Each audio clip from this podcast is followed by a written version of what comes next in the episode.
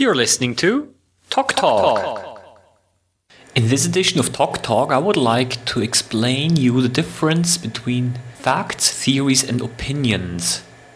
Listen to find out more. I've often heard people say, oh, that's only a theory, it's not a fact, is it? If people say that, then it's very clear to me immediately that there is a misconception between the expressions theory and facts. So I would like to clear, clarify these uh, terms a little bit. These people often think that a fact has a higher degree of certainty or higher value than a theory, because a theory, it's, it's only a theory. It's it's not really certain, is it? I mean, it kind of sounds a little wishy-washy. It's uh, it's only a theory. It's not really certain. Probably it's wrong anyway. But a fact, or oh, a fact, that must be absolutely certain. Just want to get just get me clear here that this is not the case. Uh, facts and theories are not opposites of each other, and facts and theories are not different. Uh, do not have a different rank. They do. They're not uh, ranked differently. These are just entirely different ideas. And I would like to start out now. I would like to explain you first facts and theories, and then afterwards I'd like to go into opinion. I would like to talk a little bit about, about opinions as well. So, what are facts? In simple words, facts are observations of an event. They're the data collected in an experiment. The things that we can see. For example, we see an object falling to the ground when we drop it.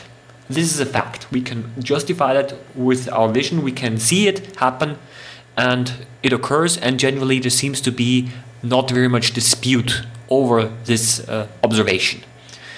We, of course, we have to be careful here um, that perceptions can be misleading. What is of course also possible is that facts, the collection of these facts can be disputed. Was the experimental method conducted appropriately, or was there some kind of methodological error in collecting the facts? Of course, it's always possible to, to have disagreements here. But generally, the facts are there. The facts are generally not so much disputed. A historian or archaeologist goes out, uh, does an excavation, digs out a couple of old bones. These are the facts. Now, what about the theory? Theories are explanations for these facts. The theories can be falsified, and theories do develop over time.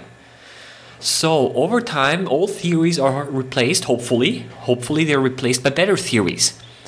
Now, this does not mean that a theory is automatically wrong, or that a theory is automatically has, has a lower value or has less of a value than a fact. This is, this is a complete misconception here. Theories are explanations that explain the facts. A theory must account for the observed facts. In the case of our falling object, we have the theory of gravitation, and we have mathematical formulas and, and so on that we can use to explain why objects fall to the ground when they're dropped. Of course, some objects do not fall to the ground. Lighter than air objects, like for example helium balloons, they fly away when you drop them, when you let go of them. Okay, then you need another theory here. Not only the theory of gravitation, but also physical theories about the density of air and so on, about air pressure, that explains this as well. And is it possible for some things to be both theory and fact at the same time? Yes, of course this is possible. Gravity, for example, can be observed. It is a fact.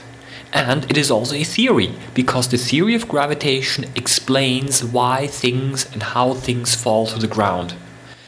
Now, what about opinions? Opinions are quite different. Opinions are judgments or evaluations or assessments of something. Often opinions are not even scientific. They are not falsifiable. There is no way that you can conduct an experiment to prove an opinion right or wrong. And if there is a way that you can scientifically test opinions, then they're not opinions anymore, but then they're theories. So apples taste good. Well, how do you want to te- how do you want to test that experimentally? You cannot test that. So in that sense, the statement apples taste good is an evaluation of something, and it is an opinion and not a fact. It's not a theory. It is not an explanation of anything. It is, of course, also disputable whether apples really taste good. Not everybody may agree on that. It is an evaluation or a judgment. So is it possible to say that some opinions are better than others? Well, of course, one could say that those opinions that are based on facts and opinions that are based on other theories, of course, should be given a higher importance. It is not like that, that all opinions are equally valuable. In my view, opinions that are based on facts and on theories should be given a higher priority and have a higher importance. So to summarize this, facts are observations, theories are explanations for these observations, and opinions are judgments and evaluations. And I found a very suitable quote by Elwyn Brooks White. He was an American essayist and humorist and poet, and he said the following, quote, "Prejudice is a great time saver. You can form opinions without having to get the facts." End quote. You can listen to more episodes at w w w dot tok talk dot net. That's w w w dot tok talk dot net.